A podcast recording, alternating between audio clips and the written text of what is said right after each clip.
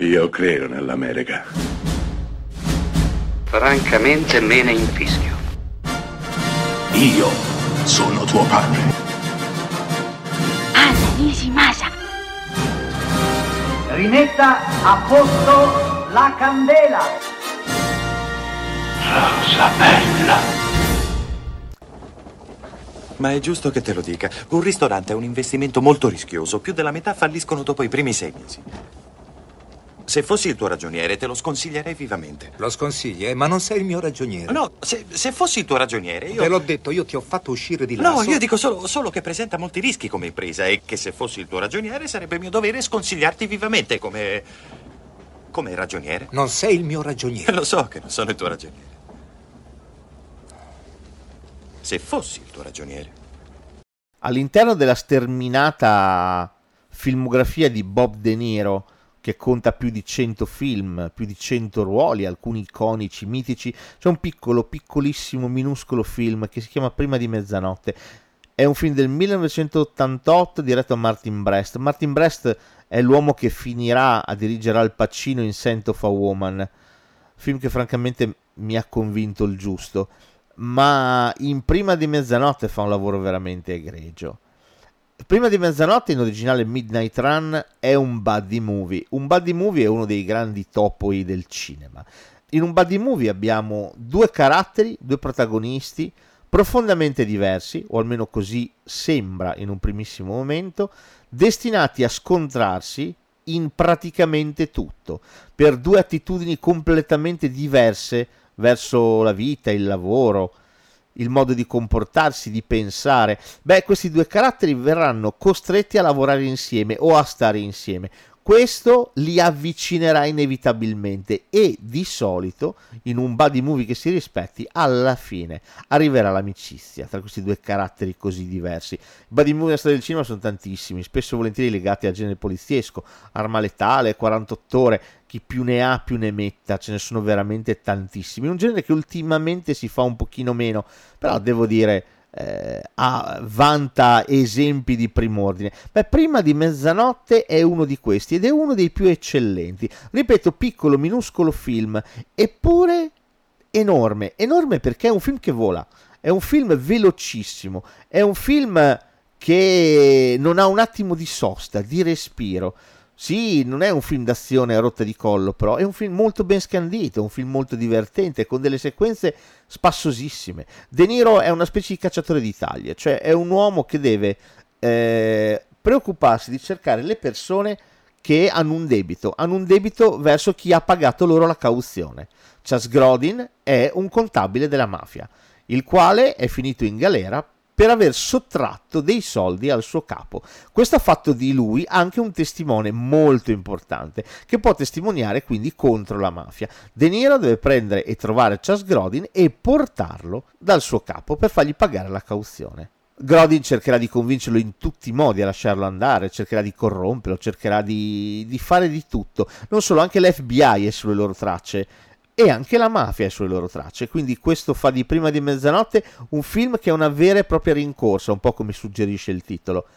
Ma non solo. È un film in cui questi due caratteri, apparentemente così diversi, così distanti, lentamente si avvicinano sempre di più, si riconoscono come simili sempre, sempre di più.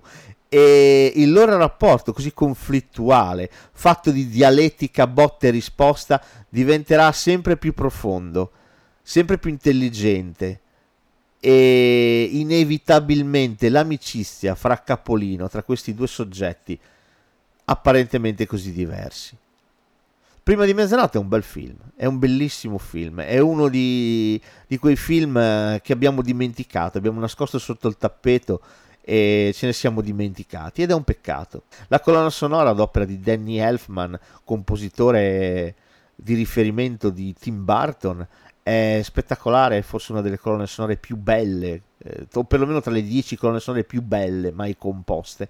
Il film, che come ho detto sa essere una rincorsa, ha anche il buon senso di rallentare, fermarsi e respirare in alcuni momenti. Beh, voglio chiudere questo, questo nostro momento con una sequenza, una sequenza in particolare che vi voglio raccontare.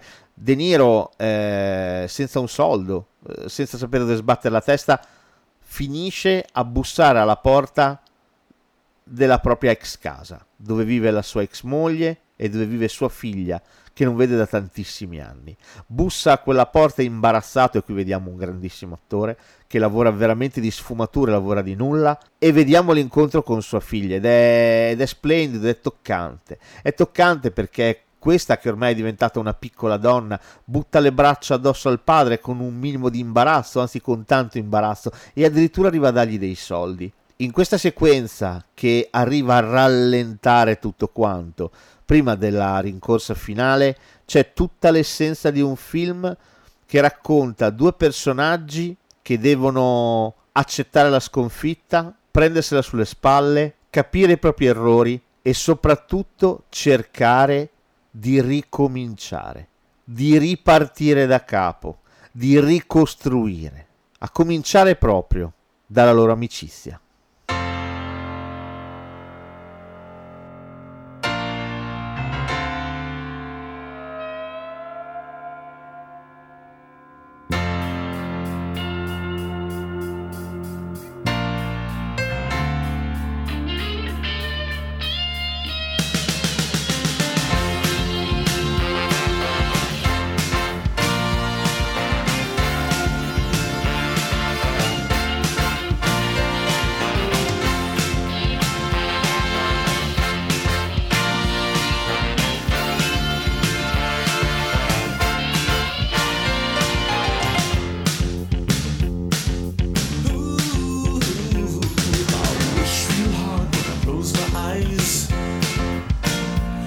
could change the world, would I even try? Try to believe if I found a reason to regain my pride.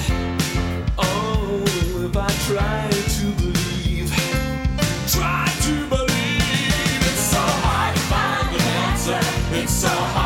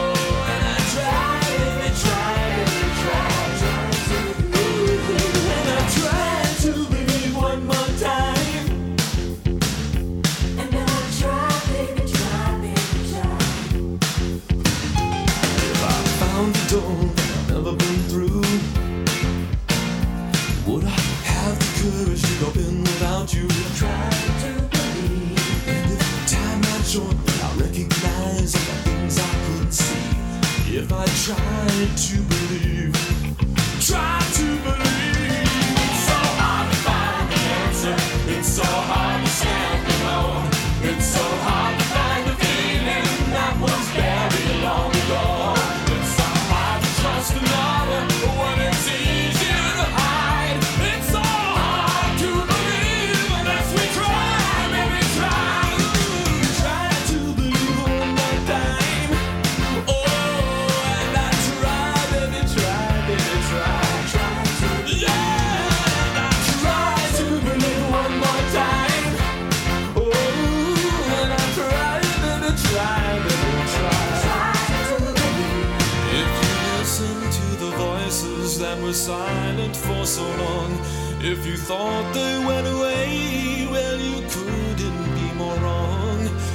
Tell you there is something that we've lost but can't retrieve.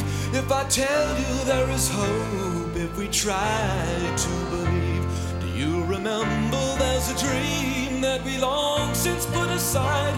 With the toys that we discarded and the tears we never cried, we can have it once again.